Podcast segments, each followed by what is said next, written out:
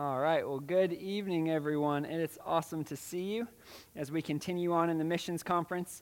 Uh, if, if, those of you don't know, probably most people don't, but we were hopefully, we were supposed to have uh, Eric Holland here for tonight, but he got jury duty, so you get me instead. Uh, but he's got awesome things.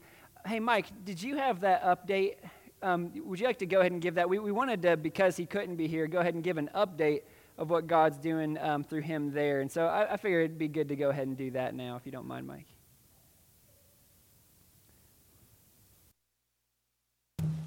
He wrote briefly. I'll have to exaggerate a little bit.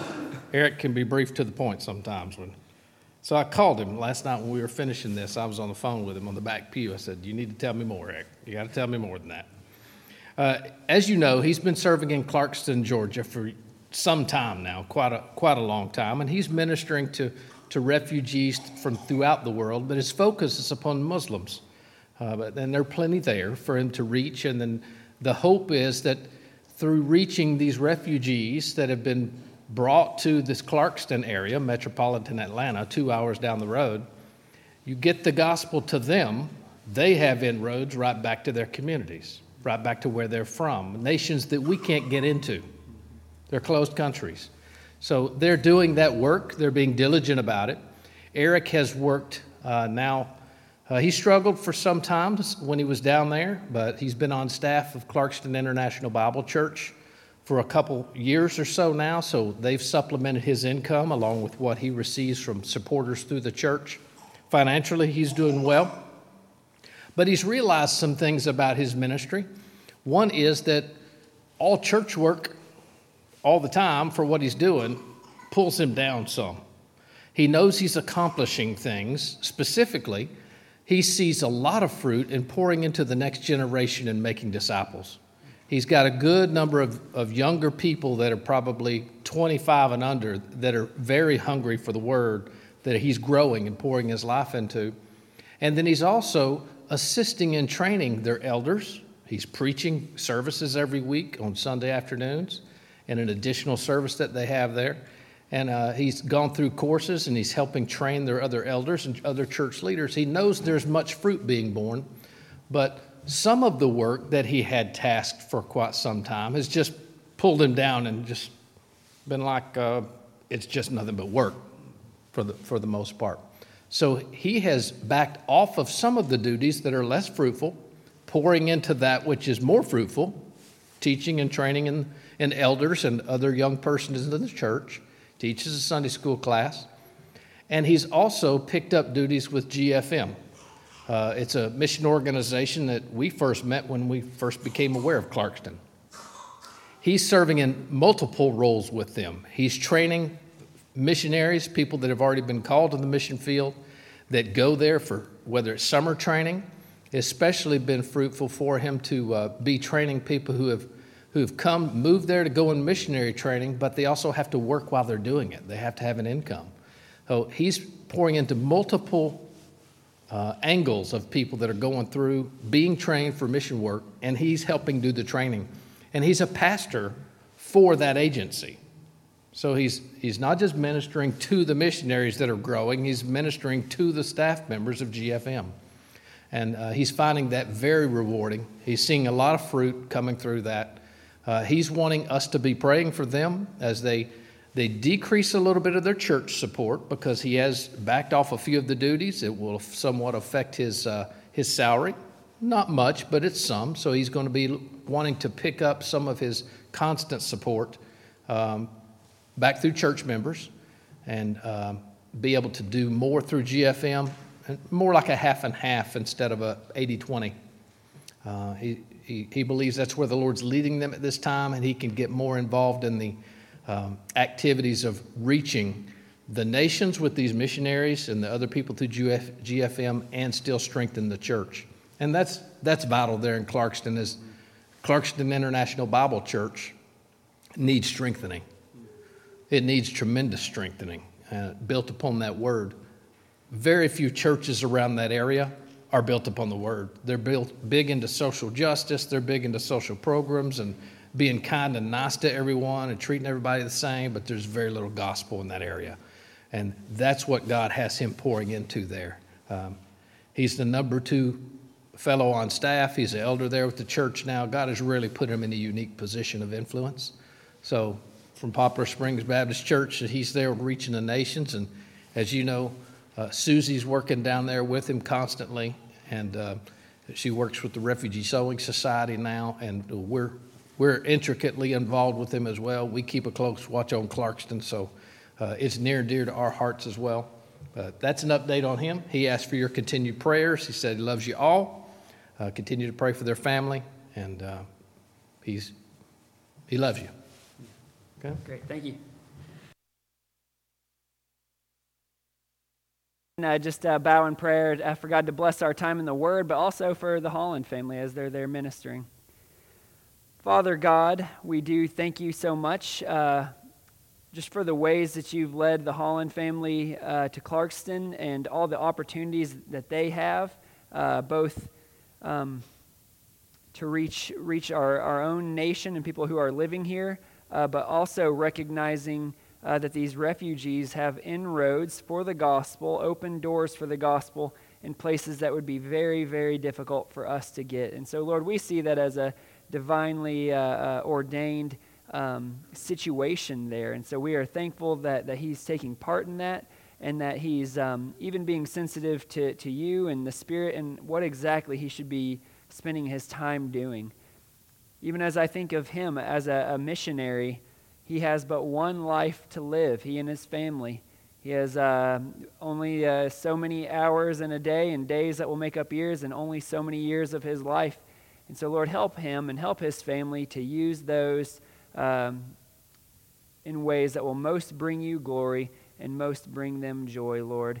And God, may the nations know about you uh, through his work and through uh, Clarkston um, Church there um, and, and NAM's work there as well. And Lord, um, you are needed there. And God, as we look at your word tonight, you are needed here. We need you to work in our hearts in ways uh, that I cannot work, in ways that we cannot work in our own hearts, even, Lord. We need you to do surgery. We need you to imprint truth. We need you to remove lies. We need you to remove idols from our lives. God, so that we might live our uh, short span on this earth for your glory and for eternal joy rather than wasting it all away in our short span. Lord, do that even as we look at your sovereignty. This I pray in your Son's name. Amen. Well, you know, uh, again, this opportunity for me was somewhat uh, thrown on me because of uh, Eric not being able to be here. Um, but if you've been coming here for the past, you know, five, six weeks, we've been talking about the doctrine of election. And one thing, I, have mentioned it a few times, is, uh, but, but I haven't gotten to dig in deep, is, well, how does all that, the election, the doctrine of election, predestination, and stuff like that, how does all that relate to global missions? Because, you know, I, I, was thinking, by the way, the doctrine of election, just I, I love to be clear the doctrine of election states that uh, without God's work, we would all be destined for hell. Without God's work in our hearts, all destined and deserving of hell, all humans. Um, but that God, in His grace, elects some unto salvation.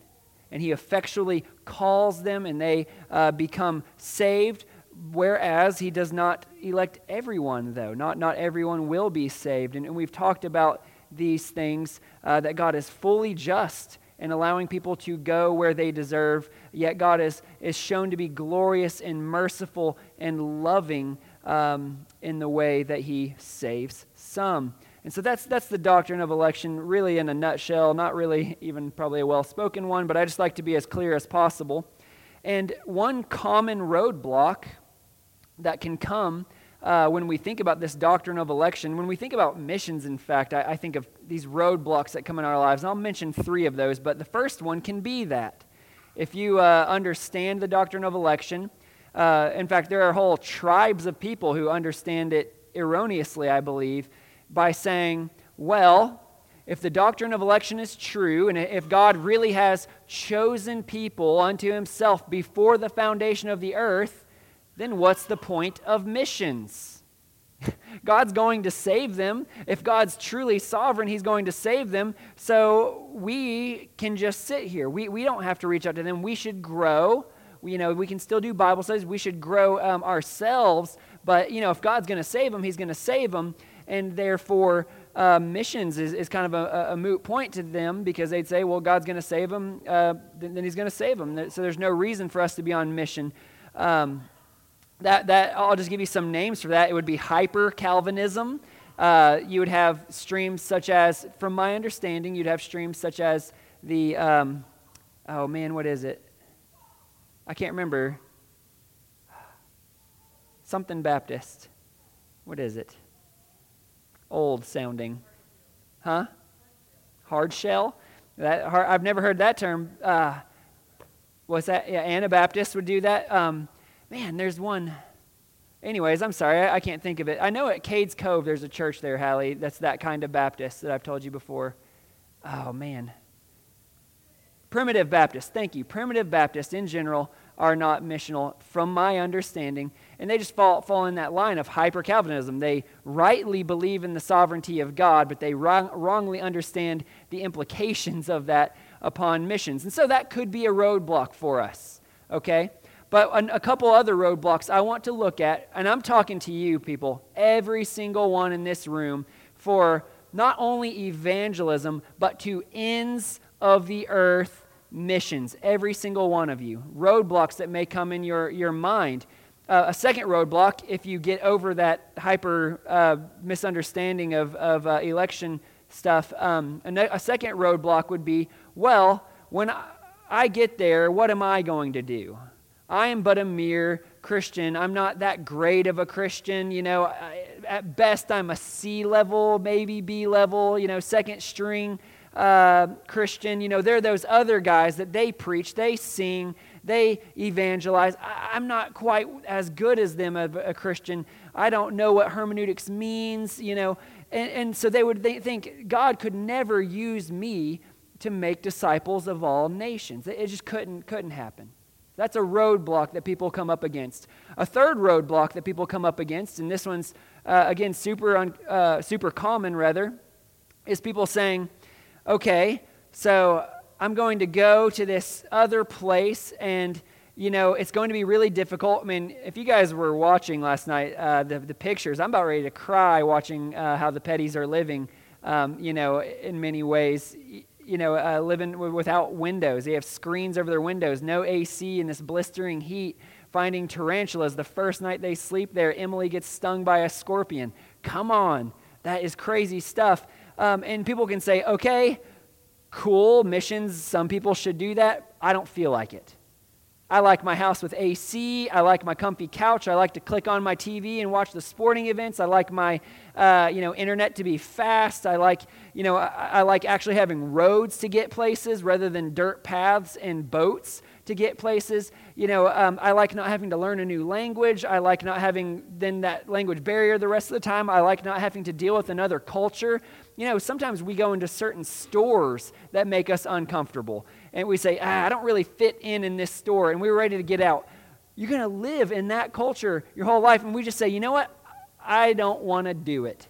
It'll be uncomfortable. I am not willing to make that sacrifice. And what I want to show you tonight from God's Word quickly, I, will really only be able to scratch the surface on these things, is that if you rightly understand the sovereignty of God and the doctrine of election, it will demolish those three roadblocks. You understand a roadblock, right? Do not pass. Oh, I was I thought about going this direction, but you know, I saw this roadblock, so I'm going to go the other way. Let the sovereignty of God demolish these three um, roadblocks from the possibility of you being a missionary to the ends of the earth. And I'm dead serious when I say that. Ends of the earth. Go to the jungle. Go to Syria, go to all the, the you know, these crazy places, um, go to the ends of the earth. You, this can knock those out. But if it doesn't even send you there, I realize that not everyone's a goer. You don't see me getting on a plane today. God may call me one day. I don't know. We ask, we pray, but until then, we're here. And but right where, where I am, I'm going to be evangelizing. I'm still going to be on mission, and it is largely because of the doctrine of election and understanding the sovereignty of God. So, rather than making us complacent, I believe that the doctrine of election should actually make, make us discontent with our current effect that we're having on this world around us, this lost and dying world around us. It shouldn't make us complacent, saying, ah, we made it, we're saved, we're good to go. No, it should make us discontent with our uh, lack of fervor. I think rather than dissuading us to go and to give our lives on mission, the doctrine of election should persuade us that it is worth it. It is worth it to go. It is worth it to give our lives rather than sit on the couch in our comfy homes and going to our familiar jobs if that's what God is calling us to. So I want to give you three points. These will be, uh, I'll go through them. You don't have to write these down, I'll, I'll give them one at a time. But I believe that election the doctrine of election is the fuel for missions to the ends of the earth and the in between because it is the sanction, the strength, and the sustainer of missions. Again, I'll give you all, each of those uh, one at a time as we flow through, but I believe that rather than keeping us from missions, the doctrine of election is the sanction, you know, the, the mandate, uh, the sanction, the strength, and the sustainer of missions to the ends of the earth and in between. So let's begin with that. Uh, you know, we've been looking at it a lot, and again, I've mentioned these things, but I want to dig just a little deeper. Uh, I can't go as far as I would like. I can't even go as far as my notes go uh, because of the amount of time we have. But number one, election is the sanction for world missions. There is indeed this doctrine of election in the Bible and there is indeed this doctrine uh, that we should be on mission, and the two are not separate. Rather, they are intricately tied to one another. They are one and the same. In fact, I would say uh, that the doctrine of ele- election doesn't relieve the mandate, rather, it solidifies the fact that we are the means by which God will carry out his doctrine of election in the world. I know I just said a lot there. If, even if that's all I said, that would actually get you where you need to be. But the doctrine of election does not relieve the mandate of missions, rather, it solidifies us as the means of God carrying out his doctrine of election. There is great mystery here. That Some of this is higher than our brains go because, yes, yes, God has indeed chosen before the foundation of the earth who will be the elect, those who he will have compassion on, show his mercy to, undeserved, each and every one undeservedly receiving that compassion. But that does not mean that God doesn't use means, that he doesn't use, someone give me a synonym for means. He doesn't use, you see the trouble I'm having? We are the conduit through which God saves the elect. Does that make sense? My brain's going a little blank on that right there. We are the tools in God's hands, you could say, uh, that God uses. Yes, people are chosen before the foundation of the earth, but yes, God uses us as means, as tools, as conduits by which he brings the gospel to them. Let me show you just really quickly from Romans uh, just three reasons why I know that to be true. That, that election is actually the sanction for world missions and evangelism. This one, again, I, I want to go deeper into it, but I don't know that I'll be able. I probably will because I can't help myself. So, first, Paul prays for the lost to be saved, and I believe that it includes uh, to the ends of the earth. We see that in Romans 10. Uh, we've been, by the way, in our uh, Sunday sermons preaching from Romans 9, which we got there from Genesis 25. But, anyways, we're in Romans 9 on our Sunday sermons. And we finish Romans 9, that's talked about all this election. And, in, at the beginning of chapter 9, he talked about the fact that he is grieving over the lostness of his kinsmen, uh, his, brothers uh, in the flesh, that is Israel, the Israelites. And so we come to chapter 10 after he talks about this election uh, stuff, and he says this Brothers, to the Romans, he says, Brothers, my heart's desire in prayer to God for them is that they may be saved. Paul, Paul, Paul, you seem to be confused. You've just said that God has chosen some and not the others. Why are you bothering to pray? Paul, I, I, thought you just said that, that it is, God will have compassion on whom he has compassion, and he will harden whom he hardens. Why would you bother praying?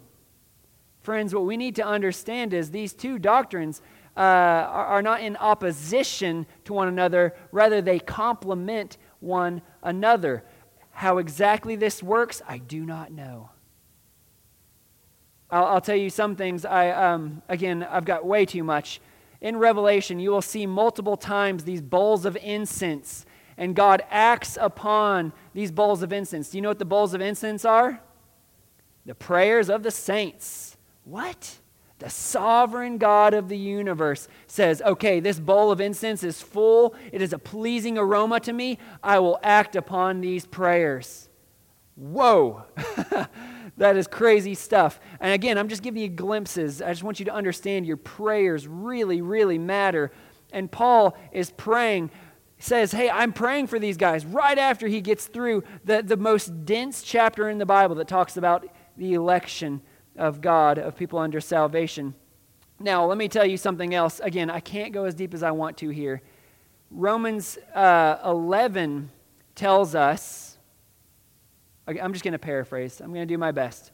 Romans 11 tells us that the reason there is a hardening that has come upon Israel is so that the Gentiles might be brought in.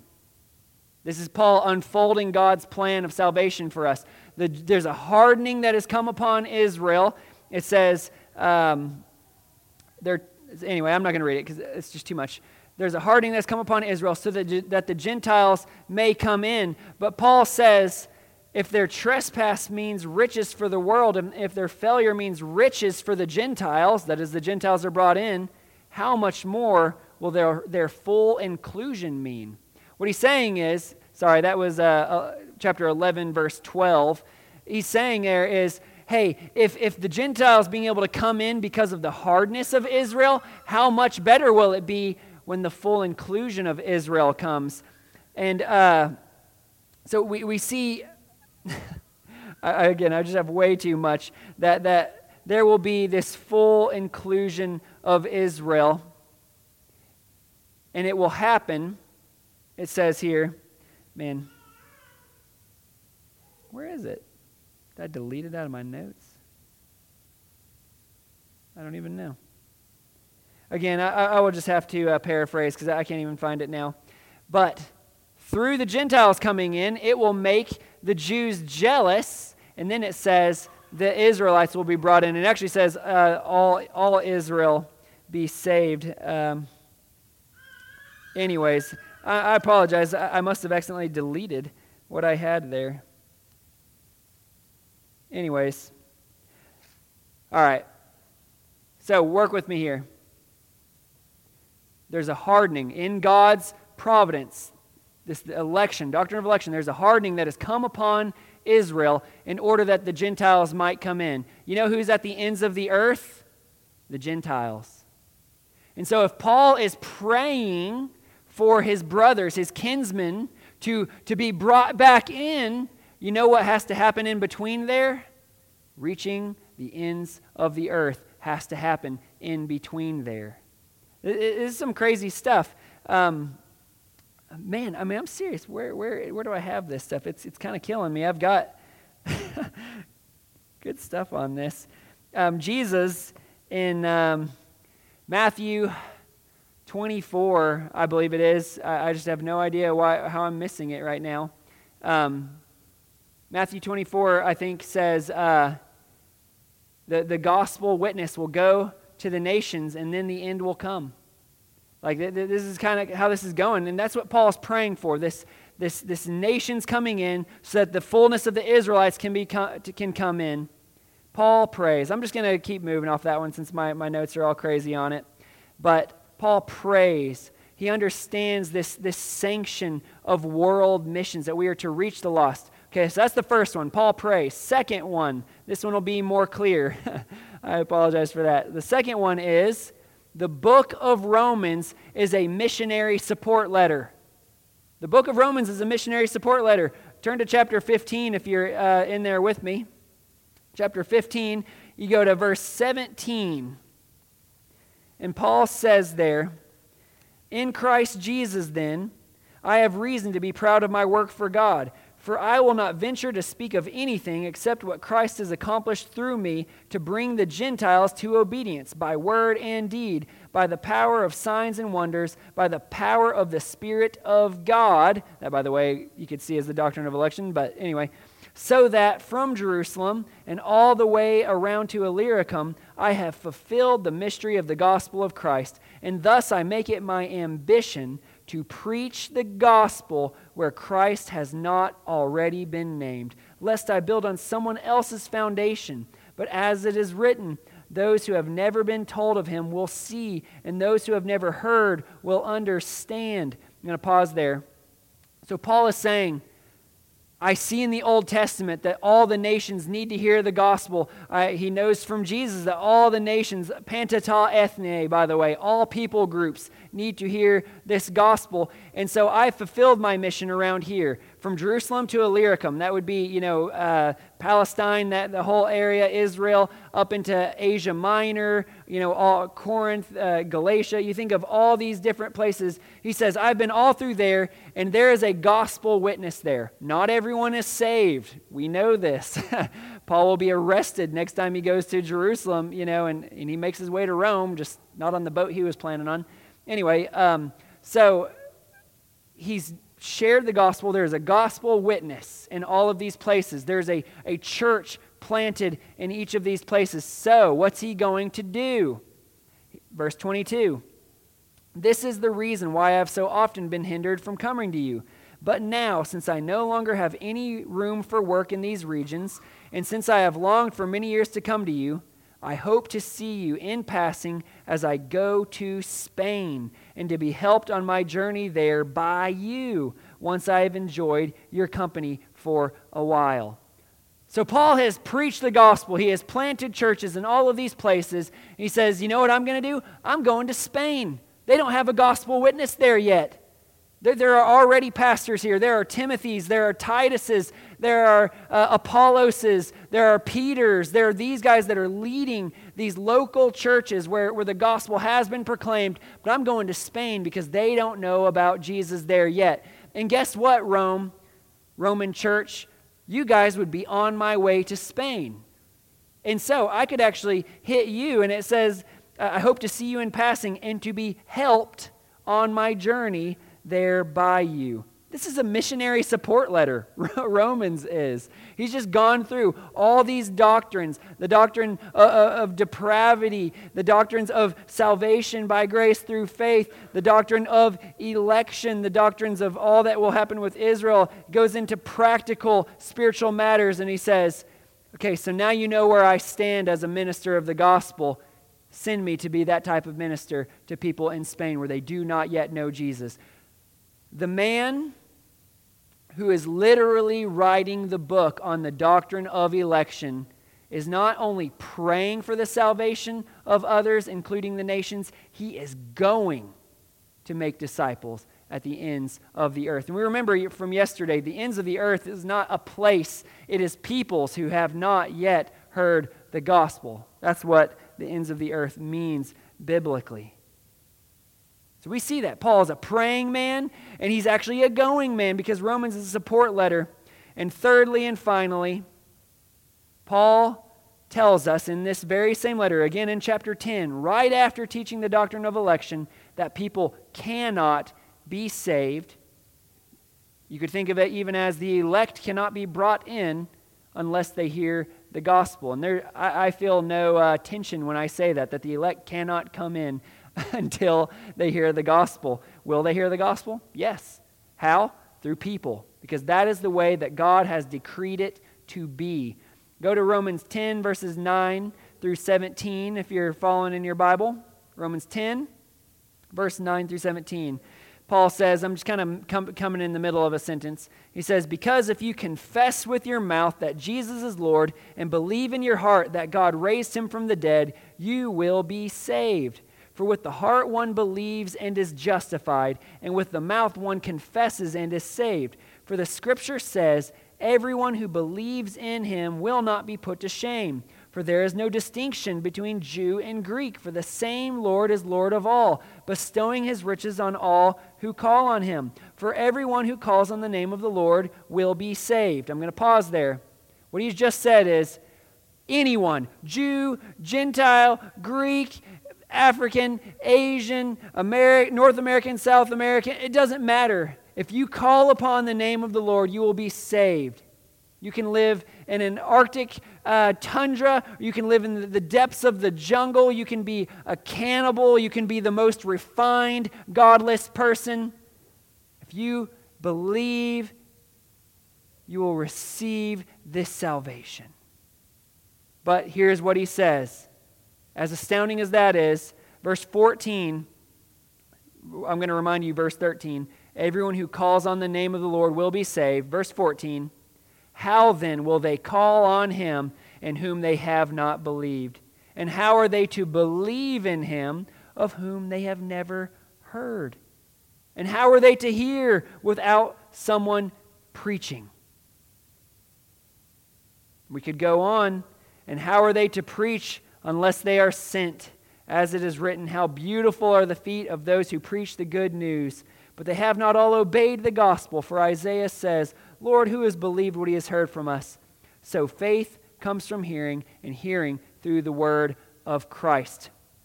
What you have just heard there and read, if you're following along, is the fact that no one will be saved apart from hearing the gospel, apart from a revelation of the gospel coming to them.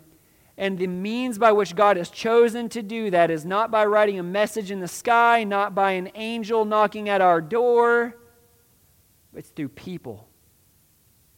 Now, it may not even be a physical presence in the world we live in. It could be a book written, a Bible translated into a language and sent to them. It could be through internet transmissions, radio transmissions. People must hear the gospel or they will not be saved. I, again, I, I don't feel a tension when I say that even when I think about election, that all who are elect will be saved. Because I, I just see that both are in the Bible, both are true. So, can, can we just sit there and twiddle our thumbs and say, I've got my salvation? No. You have been called, you have been elected, but you have been elected to more than just salvation. You have been elected to propagation. Do you understand that? You have not been elected to say, all right, I'm going to make uh, earth my heaven for now, and then I'll get to go to heaven, the real heaven later. No, no, no, no. We live on this earth to serve. Jesus came, I came not to be served, yeah, but, but, but to serve and to give my life as a ransom for many. We, we're to do likewise. Jesus is, is our model, right? Roman, or, um, what was that? Uh, Hebrews 12, looking uh, to him, the founder and perfecter of our faith, who for the joy that was set before him endured the cross, despising the shame. We have a mandate, we have a sanction, and the doctrine of election teaches us that. Let me just show you that. Not only does Paul teach that, but sometimes it's even more explicit. I'll just read this 1 Peter 2 9. Peter says, But you are a chosen race. Do you hear that? Chosen race? That's election. You are a chosen race, a royal priesthood, a holy nation, a people for his own possession, that you may proclaim the excellencies of him who called you out of darkness into his marvelous light. You are chosen that you may proclaim the excellencies of him. Paul says, uh, again, just looking back at Paul, 2 Corinthians 5 17, therefore, if anyone is Christ, he is a new creation. The old has passed away. Behold, the new has come.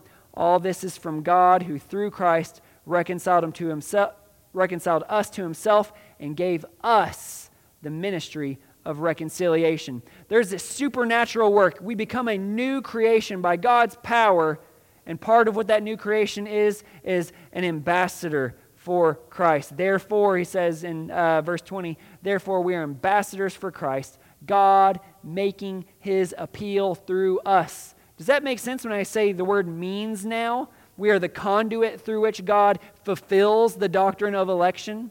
We are the conduit by which God reaches those whom he has elected before the foundation of the earth. Why? Because he has made us his ambassadors, God making his appeal through us. We are these things. And I'll tell you, um, Jesus felt evidently no tension here. Uh, he says, All that the Father gives to me will come to me. These are just in John 6. All that the Father gives, me, gives to me will come to me. He says again, No one can come to me unless the Father who sent me draws him. It is the Spirit who gives life, the flesh is of no help at all. Then he says in Matthew, Go therefore and make disciples of all nations. You, disciples, I'm, I'm going to ascend, but all authority has been given to me. Go therefore and make disciples. And so, this is what we see. The doctrine of election tells us that we are chosen, yes, but not just unto salvation, but also to propagation. I want to move on to, to the next point here just because I'm, I'm getting bogged down a little bit on, on some of these. Like I said, they're too long. Secondly, okay, Pastor Jeff, you say that I'm supposed to do this, but I, am a B team Christian. You don't understand. I, I, I, haven't studied as much. I'm not as smart. You know, maybe I, I didn't become a Christian until later in life. I, there's no way I could be a missionary to the ends of the earth. But we will see here, as I want to show you, election is the strength for world missions. It's not just the, the sanction, it's also the strength for world missions.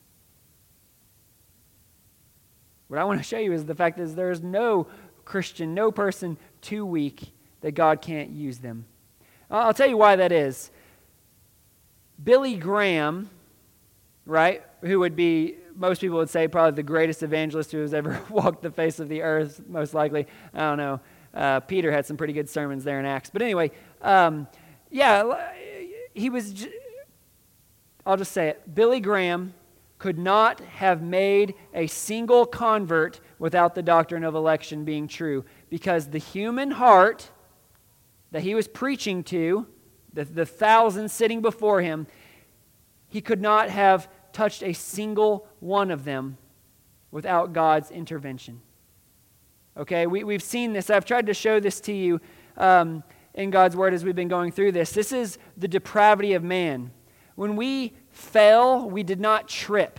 Okay, when, when humankind fell, the fall, we did not just simply trip and brush ourselves off and we're better. No, no, we fell into a pit. That's why Paul says, You were dead in your trespasses and sins in which you once walked dead, spiritually dead, a corpse. So you could say Billy Graham, apart from God's help, is preaching to a bunch of corpses and telling them to be alive.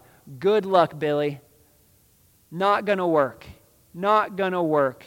Hallie and I were talking about this. She was saying, you know, sometimes it seems like it would be easier to go to these tribes to where they've never heard the gospel, you know, and you get to share the gospel and they're so excited to hear it and uh, you know it seems like it'd be easier to make disciples there. And i said yes and no. Yes it's easier because they're not as numb to it as people around here right? You know you say hey you want to hear the gospel? They say hey i, I already go to church.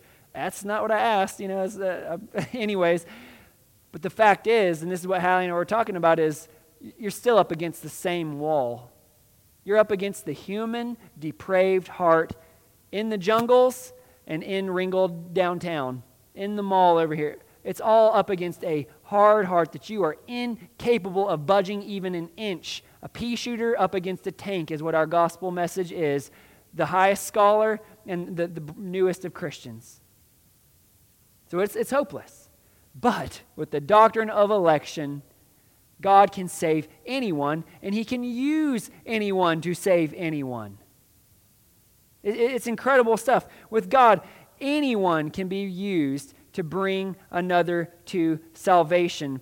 Did you see there at the end of Romans 10, uh, at that passage I did, it said, it's verse 17, 10 17, Faith comes from hearing, and hearing through the word of Christ. The word of Christ means the gospel of Christ, the word about Christ, you could say there. Faith comes from hearing, and hearing from the word of Christ. And Paul said in, in uh, Romans 1:16, "For I am not ashamed of the gospel, for it is the power of God for salvation to everyone who believes, to the Jew first and also to the Greek."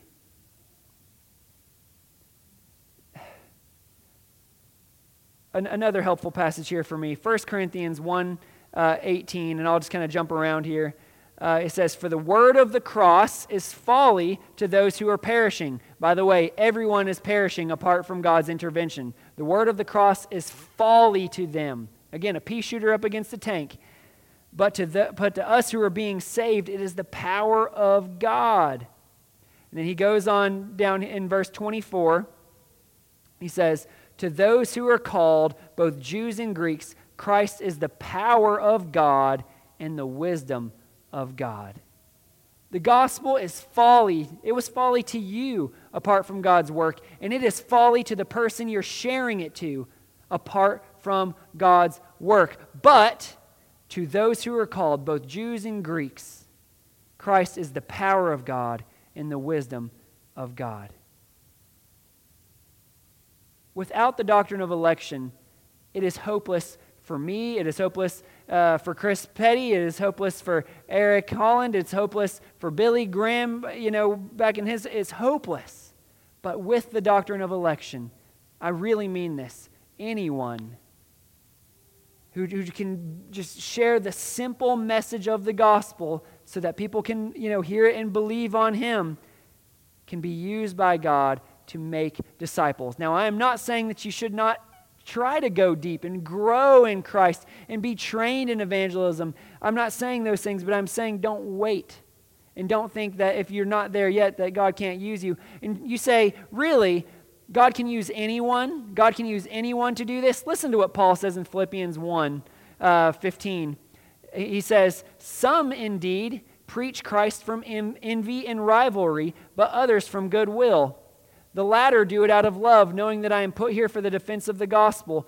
The former proclaim Christ out of selfish ambition, not sincerely, but thinking to afflict me in my imprisonment. What then? Only that in every way, whether in pretense or in truth, Christ is proclaimed, and in that I rejoice. How great is that? Paul is saying these guys, the only reason they're even preaching the gospel is out of selfish ambition. They, they want to afflict me while I'm in here in, pri- in prison, but I don't care because they're preaching the gospel still. And God can use even that. That's not the vessel you want to be, by the way, but God can even use that. So if you sincerely say, you know what? I recognize that people will spend eternity in hell apart from this gospel, apart from believing on it. And I sincerely believe that God can change their wicked heart the same way He changed my wicked heart you sincerely believe that and you sincerely share the gospel with them, God can use it. If God can use these, these uh, mockers that are sharing the gospel out of pretense, then God can use you both here and to the ends of the earth. God can use you. God will use you. The Bible says that God's word will not return void. Can you share God's word? Can you literally stand there and read God's word? You can make disciples. Because the doctrine of election is the strength, it is the power behind world missions and everything in between. This is what we see. And finally, I said there's one more barrier that needs to be broken down. I like my comfort. Even if I were to get started, and I, it would start to get uncomfortable, right? How do I keep going? Well, number three, election is the sustainer of world missions. Let me just go ahead and tell you if you, even if you just grow in Christ and, and let the natural overflow of that happen, you will face persecution, you will face trial, you will face tribulation. Certainly, if you are sharing, those who desire to live a godly life will face persecution, Paul says. Certainly, if that's true here, if you say, you know what, I'm going to pick up and go to the furthest ends of the earth, you will not only face persecution, and you would, you will face trials and troubles and hardships all along the way. You will. I, am not here to relieve that burden. I'm not. What I'm here to do is to give you a grander view that overshadows that, right? We sang it. Uh, Turn your eyes upon Jesus, look full in his wonderful face, and the things of this earth will grow strangely dim in the light of his glory and grace. There's something greater out there. And the doctrine of election helps us with this. Number one, let me just think, think about this for a second. I have just told you that Billy Graham couldn't make a dent on the hard heart uh, of, of the most worldly wise, receptive person. He couldn't even make a dent. But God can use a small child to, to convert the you know, most uh, ardent atheist. He really could. God can use a small child to do it. And God doesn't even need us to do it, is really what I'm trying to say there. God could make all the converts he wants, God could change all the hearts he wants, but he does not. Has it ever hit you what an honor it is that God bothers to use you? I have got some tools in my tool cabinet or whatever, you know, tool drawers that I, I, I never use, you know. But if, if my tools had feelings, those ones would probably be hurt. But there are some tools that get a lot of use. I love those things. I was talking to my dad how much I love my cordless impact and my cordless screwdriver with all this work I'm doing. I'm like, I bought these things like 10 years ago. I use them all the time. I love these things. Friend, that is what God wants you to be in His tool chest. Some of us, and it all works in with the sovereignty of God, we don't realize that, and we try to hide in the back shelf and say, No, no, no, no, don't use me. I don't want to get all scuffed up. I don't want to get dirty and greasy uh, like tools do. You know, do you not realize how beautiful it is for the God of the universe to say, I could save everyone in an instant, but I want to use you to do it? What an honor. That's, that's drawing from the doctrine of election that God could do it. But he decides to use us, these weak vessels that we are, to carry the gospel. In addition to that, if God has elected you, right, that's doctrine of election, then no trial, no trouble can do anything in your life but bring you joy and give God glory. I'm not saying it won't be troublesome. I'm not saying it won't be hard. I'm not saying there won't be tears with that joy, but nothing, nothing can bring you, uh, bring you down truly if God has elected you. I mean, we, we just know these things. Romans 8 28 uh, and following and we know that for those who love God, all things work together for good. For those who are called, that's election, called according to his purpose. So I'm going to read that again, knowing that this is the doctrine of election working out. And we know that for those who love God, all things work together for good for those who are called according to his purpose. For those whom he foreknew, he also predestined to be conformed to the image of his Son, in order that he might be the firstborn among many brothers. And those whom he predestined, he also called. And those whom he called, he also justified. And those whom he justified, he also glorified. What then shall we say to these things? Christian, elect person? Who shall bring any charge against God's elect? It is God who justifies. Who is to condemn? Christ Jesus is the one who died. More than that, who was raised, who is at the right hand of God, who indeed is interceding for us. Who shall separate us from the love of Christ? Shall tribulation or distress or persecution or famine or nakedness or danger or sword? As it is written, For your sake we are being killed all the day long. We are regarded as sheep to be slaughtered. You hear that? Paul is, is looking back to this Old Testament text and saying, That's how I feel right now. For your sake, we are being killed all the day long. We are regarded as sheep to be slaughtered. But he says, No, in all these things we are more than conquerors through him who loved us. For I am sure that neither death, nor life, nor angels, nor rulers, nor things present, nor things to come, nor powers, nor height, nor depth, nor anything else in all creation will be able to separate us from the love of God in Christ Jesus our Lord. That includes trials, that includes discomfort, that includes all of these things. You, you think about these, um, Paul says in uh, Romans 5 he says, uh, not only that, but we rejoice in our sufferings, knowing that suffering produces endurance, and, and endurance produces character, and character produces hope. And hope does not put us to shame because God's love has been poured into our hearts through the Holy Spirit who has been given to us. Paul says elsewhere, again, just tying these things together 2 Corinthians 4 16 through 18. I mean, he's, he's, this guy, Paul, has been through it all as a missionary. He has been through it all and somehow lived to tell about it. He says, So we do not lose heart. Though our outer self is wasting away, our inner self is being renewed day by day. For this light, momentary affliction is preparing for us, preparing for us an eternal weight of glory beyond all comparison as we look not to the things that are seen, but to the things that are unseen. For the things that are seen are transient, but the things that are unseen are eternal.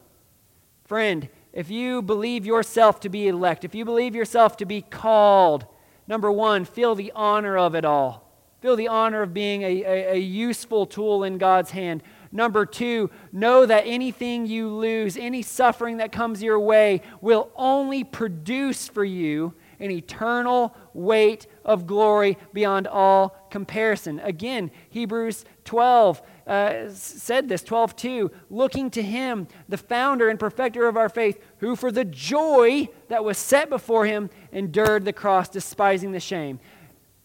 And he's now seated at the right hand of God, by the way. I keep not adding that part, but that's the ultimate outcome. Jesus was willing to suffer, die worse than any of us will ever taste. I can guarantee it. And yet, for the joy set before him, what was being purchased by his suffering was worth it. And that's what Paul says about us as well. This light momentary affliction is preparing for us an eternal weight of glory beyond all comparison. We know that for those who love God, all things work together for good, for those who are called according to his purpose. I was praying up here with Chris Petty at the, uh, I don't remember when it was last night, but anyway, I guess it was after his sermon. Um, I prayed with him. And just what came on my heart to, to say to, to him, and, or to say in my prayer was God, help Chris to remember and see that though they have faced such unusual trials in these past two and a half years, have they not? If you guys have following them, they've had so many unusual trials. Let them see that all of this has been for your good. That they are far better missionaries. They are far better Christians. They are far better husband and wife and children because of all these trials, because God is using it to refine them. And God is even going to use it to prepare an eternal weight of glory for them. This is what I was praying because I want him to rely on these truths that come with the sovereignty of God and the doctrine of election it's all tied together. I would never be a missionary if God weren't sovereign, if, if even this doctrine of election is true, because I, I, can't save sinners. And I, I don't want to just trust that everything will be okay, because it probably wouldn't be. But because God is sovereign, and because God can save sinners through my uh, uh, poor proclamation of the gospel, I will go if He calls. And I hope the same is true for you. But guess what? Even if He doesn't call you to the ends of the earth, He has called you to the in between. He has called you to your workplace. He has called you to your neighborhood. He has called you to your grocery store. He has called you to the family you were born into. He has called you to the group of friends you touch. He has called you to the school you are in. Anyone that comes in your path who does not know Christ, you are an ambassador of Christ. God making His appeal through us to them. And because of the doctrine of election, you have the sanction, you have the strength, and you can be sustained no matter what comes your way as you share the gospel with them to the ends of the earth and the in between. Be willing to go. Be willing to go. I hope that, and this is a, uh, it's weird that I'm praying that I can pray, but I pray that I can honestly pray to God. If send me if you want to, God. That's a hard prayer to pray sometimes once you get comfy. God, if you, if you want me to go, let me know about it. I think we all at least need to start there, truthfully. But then I think we need to go even further and just say, God, if you want me to share with the people around me, show me. Like, let it, let it click in my mind to share the gospel with them. And then, God, sovereignly do your work in their hearts. And let me not get my, my feathers ruffled because they make fun of me. Let me not even get my feathers ruffled if I get fired because I know that this is all preparing an eternal weight of glory beyond all comparison. Can you, can you imagine living like that? Huh? All my friends, they, they hate me now because of the gospel. Well, eternal glory. You know, I mean, I don't know. By the way, that's not the only time that's mentioned. Uh, the Spirit Himself bears witness with our spirit that we are children of God, and if children, then heirs, heirs of God, and fellow heirs with Christ, provided we suffer with Him, in order that we may also be glorified with Him. For I consider that the sufferings of this present time are not worth comparing with the glory that is to be revealed to us. The scales slide really, really hard when you have the sovereignty and glory of God before your face. You will live differently. Let's ask God to make it true. Let's ask God to make it happen in our lives. Father God, we ask that your sovereignty, even this difficult doctrine of election, would always be resounding in the back of our minds that you are powerful. God, nothing is beyond your ability. Not even the hardest heart is beyond your ability to save. I think of Paul, a persecutor, a killer of Christians, most likely. He says he charged them even unto death, and I believe it. You made him one of the greatest missionaries the world has ever seen. Why are we so scared of the person in the desk next to us, or in our family, or our friend that hates God, when he could do when you could do the exact same thing to them, Lord? Oh, you've given us the power. Let us believe it and act on it. And God, when persecution, when trial comes, let us be sustained by your sovereign grace, knowing that nothing comes to us without your hand allowing it. No trial, no trouble, no tribulation, no mockery, no loss of job, no loss of property happens without your hand allowing it. And you are good. And you are working all things together for good for those who love you and are called according to your purpose. God, let us believe it God, if someone in this room has on their heart this possibility that they could be a missionary, maybe even to the ends of the earth, God, let them not shrug it off. God, let it sit heavy upon their hearts. And Lord, I pray that all of us would be seeking personal revival, personal change in our hearts, that we would not be content with our complacency. God, let us be useful tools in your hands, not the ones rusting in the back drawer.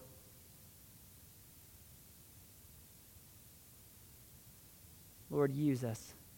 This I pray in your Son's name. Amen.